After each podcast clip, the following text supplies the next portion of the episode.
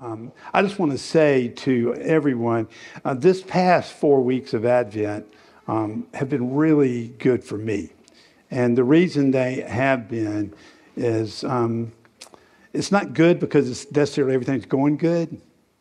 It's good because in the midst of everything not going good, um, the goodness of the Lord has just been proclaimed.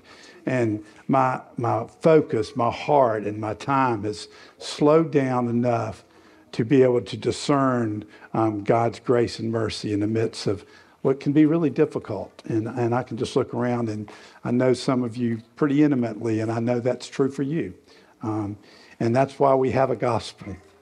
Um, and so, from the messages that we've heard throughout Advent to the stories that our children have been learning in godly play and, and then teaching us, um, to the discipleship of some of our students and um, all of that um, has really talked about this great mystery, uh, this great mystery that is coming among us. And what they learn in godly place, it's, it's still coming. The king has come, and he's still coming, and he's still coming. Uh, Madeleine L'Engle, one of the just great storytellers of, of our time, um, she calls the birth of Jesus a glorious impossible. And they learn that in godly play. And um, she goes on to say, she goes on to say that possible things are easy to believe. The glorious impossible are things that bring us joy to our heart, hope in our lives, and songs to our lips. Isn't that beautiful? So the birth of Jesus um, is one such thing. So let's bow our heads for prayer. Come, Lord Jesus, come and bring new birth to us this day. May this birth be joy in the midst of our sorrows, um, hope in the deep wounds of our world, and form us, in us, songs of the beloved. In Jesus' name we pray. Amen. So, since I um, never get to read the gospel, I just want to read a little bit of it, um, at least in the service. I don't. Um, in the days of, uh, in, in those days, a decree went out from Caesar Augustus that all the world should be registered. This was the first registration when Quirinius was governor of Syria, and all went to be registered, each to his own town. Um, am I doing something with this? Do I need to move it? Maybe the Lord didn't want me to read the gospel. God, dog. Um, and they all went to be registered, each to his own town. And Joseph also went up from Galilee, from the town of Nazareth to Judea, to a city of David, which is called Bethlehem, because he was of the house and lineage of David, to be registered with Mary, his betrothed, who was with child. And while they were there, the time came for her to give birth. And she gave birth to her firstborn. And she wrapped him in swaddling clothes and laid him in a manger because there was no place for them inn the end. And I want to say this because this kind of kind of catches the message I want to offer. The word "in" there, it wasn't like an uh, an Airbnb. It, it, wasn't it wasn't like a, a place you go and eat. The word there is the lower room of a family's home where everybody gathers. Um, and when it's time to go to sleep, you moved upstairs and they moved the animals into that spot. That's what that word means in Greek. And as I was thinking about that, um, I've seen examples of that. It makes sense. Um, um, that's where they stayed. People had already gathered. I love what they say in Godly Play that, you know, Mary being pregnant, um, it, was, it was hard to walk, so she rode a donkey to, to Bethlehem. But if you're pregnant, it's hard to ride a donkey. So she walked, and they were probably the last ones there. And that great wondering? So she gets there, they get there, and this home in which they stayed, probably a family's home, was full. And so they slept downstairs, not out in a manger, which we have a little manger in our house. Um, look at the front of your bulletin. I love this thing that, that Gabe found. That, that's what it looked like the downstairs of a house. Now, the reason I want to say that is this there was movement, lots of movement going on. crowded spaces, homes, shops, places to eat were just packed.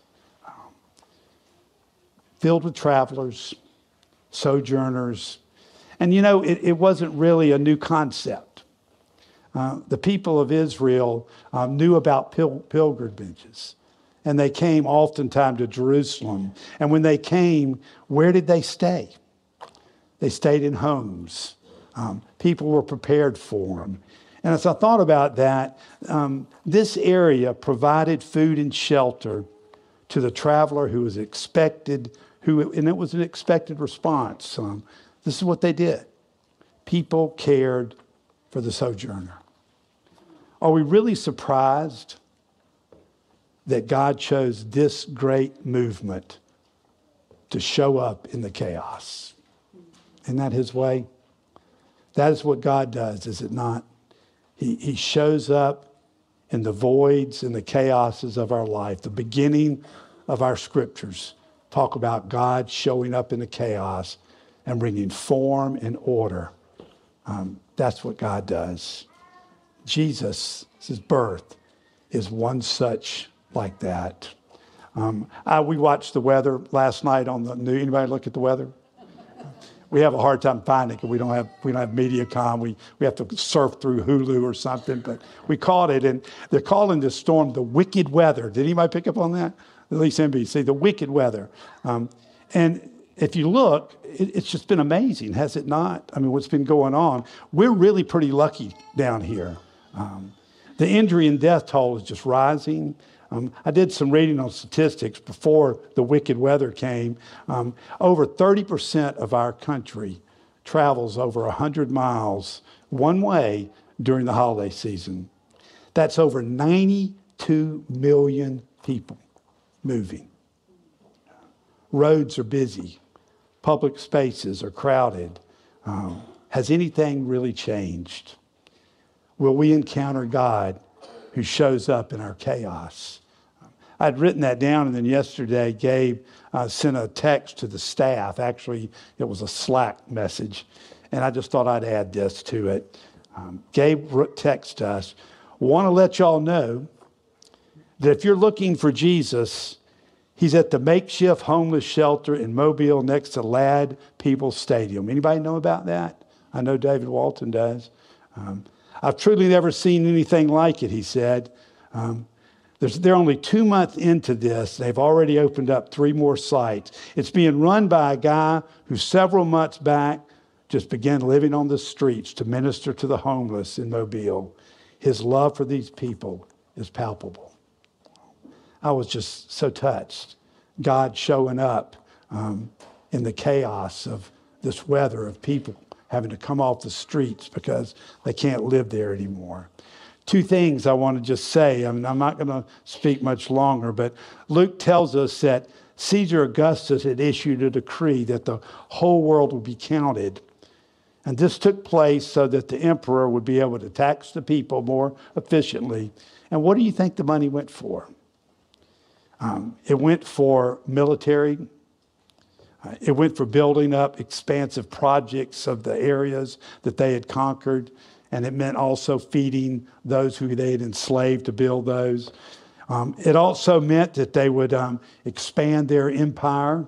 Um, does it need to be said how much this system caused those in Judea um, and surrounding areas to find themselves either compromising their faith joining this imperial movement um, or being marginalized or perhaps put into extreme po- poverty. This is the world in which Jesus was born. And you know this, and this is what we've been saying for the last four weeks. This is our world. In the weeks leading up to tonight, we've heard in the scriptures how the chaos, the pain, and the suffering of the world, rather than thwarting God's grace and mercy, um, has been the catalyst for hope and joy. Jesus, born into the world, the glorious impossible, is this hope and joy. Isaiah was told that we have hope because there, those who walked in darkness have seen a great light. Light shines in the darkness, um, all our darkness.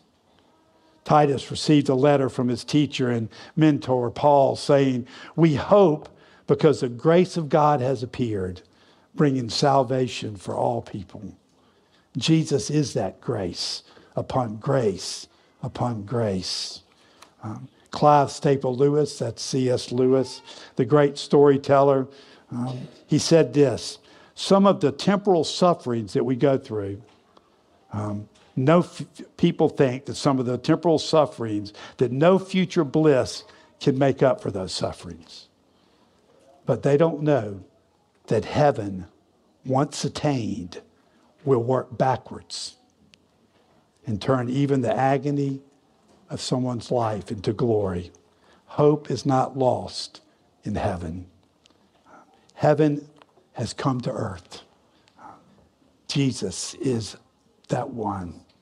So I want to close. Um, I told Ruth I'd written an invitation at the end, and I had a beginning, and the question was, how much was I going to fill in the middle?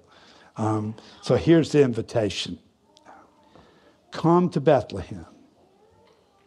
Think on the Lord Jesus. Um, start with this fragile, dependent child and learn of who he is. What were to become his greatest passions, um, his heart's desires. Become acquainted with all of his ways. Now, don't complicate this journey by initially starting with questions like, well, how can God be good when there's so much evil? Have you ever asked that question? Well, I, I love this one. What about the person who lives in the darkest place, who's never heard about Jesus? Don't start there. Start with this child. You know, one day God might choose to put that question in the forefront, but I don't believe it's tonight. I think we're to start with the child, learn about him. Um, and as I said last Sunday, read Matthew chapters 1 and 2 again. Read Luke chapters 1 again. Read them again. What is God up to in this birth? Who is this Jesus? Stay with him. Hear what he has to say. Don't let the church, we muddle things up so much. Don't let that thwart you. Stay with Jesus. Stay with him all year long. Um, you know, we tell his life's narrative for the whole year, and then guess what we do again next year? Anybody?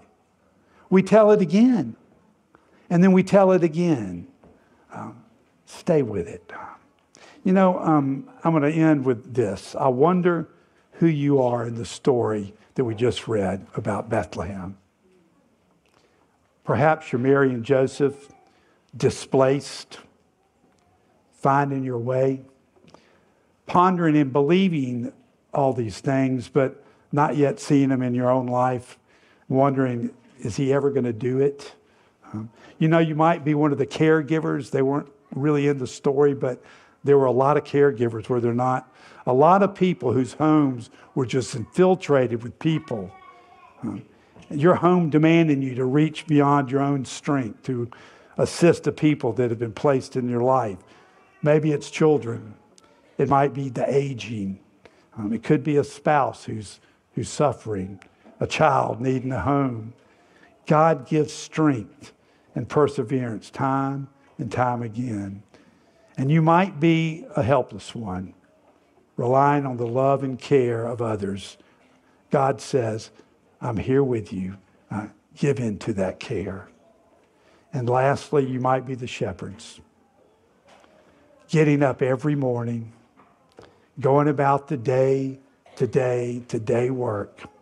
And, and then God shows up and says, Come and see. So I say to you tonight, come and see. Worship this one we call Jesus. Give him space and time and stay with him. Amen.